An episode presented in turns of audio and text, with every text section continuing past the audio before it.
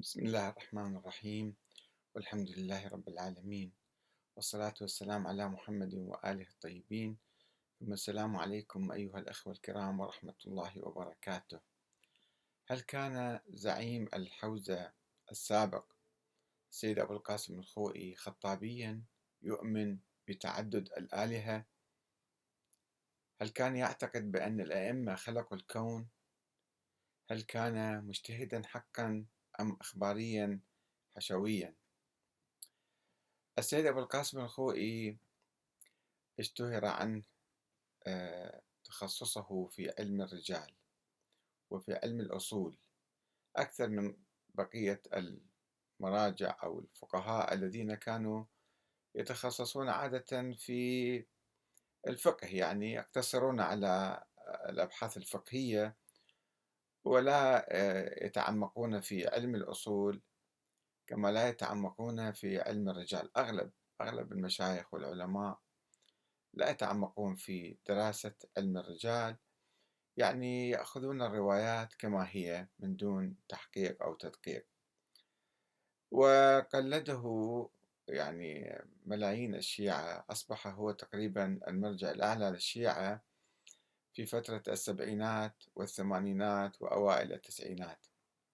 بعد وفاة المرجع الأسبق السيد محسن الحكيم وتوفي الخوئي سنة 92 1992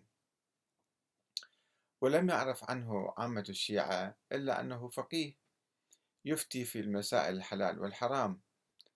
آه، لا يعرفون ما هي عقيدته وما هو يعني رأيه في كثير من المسائل لأن عادة آه، الفقهاء والمراجع خصوصا لا يطرحون كتب ولا يطرحون مثلا يعني أبحاث عقائدية أو أبحاث تاريخية يقتصرون على آه، المسائل الفقهية فقط.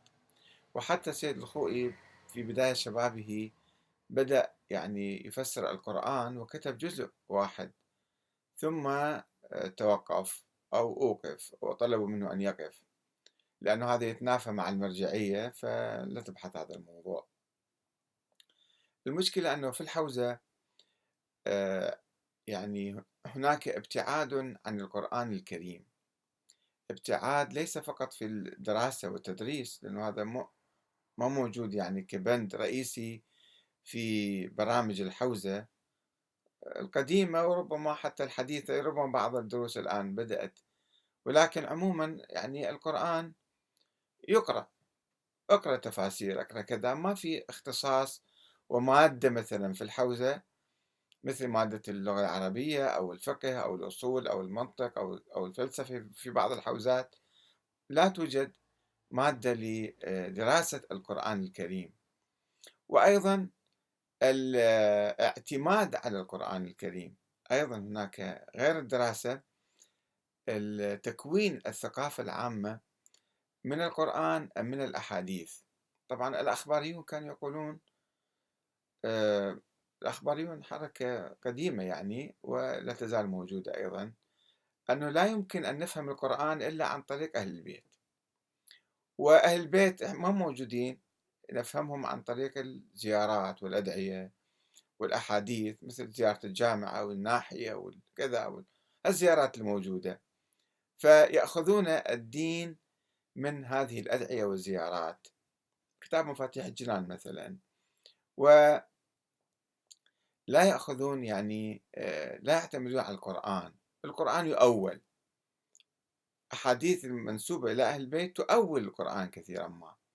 وهي جاية عن طريق الغلاة في الحقيقة.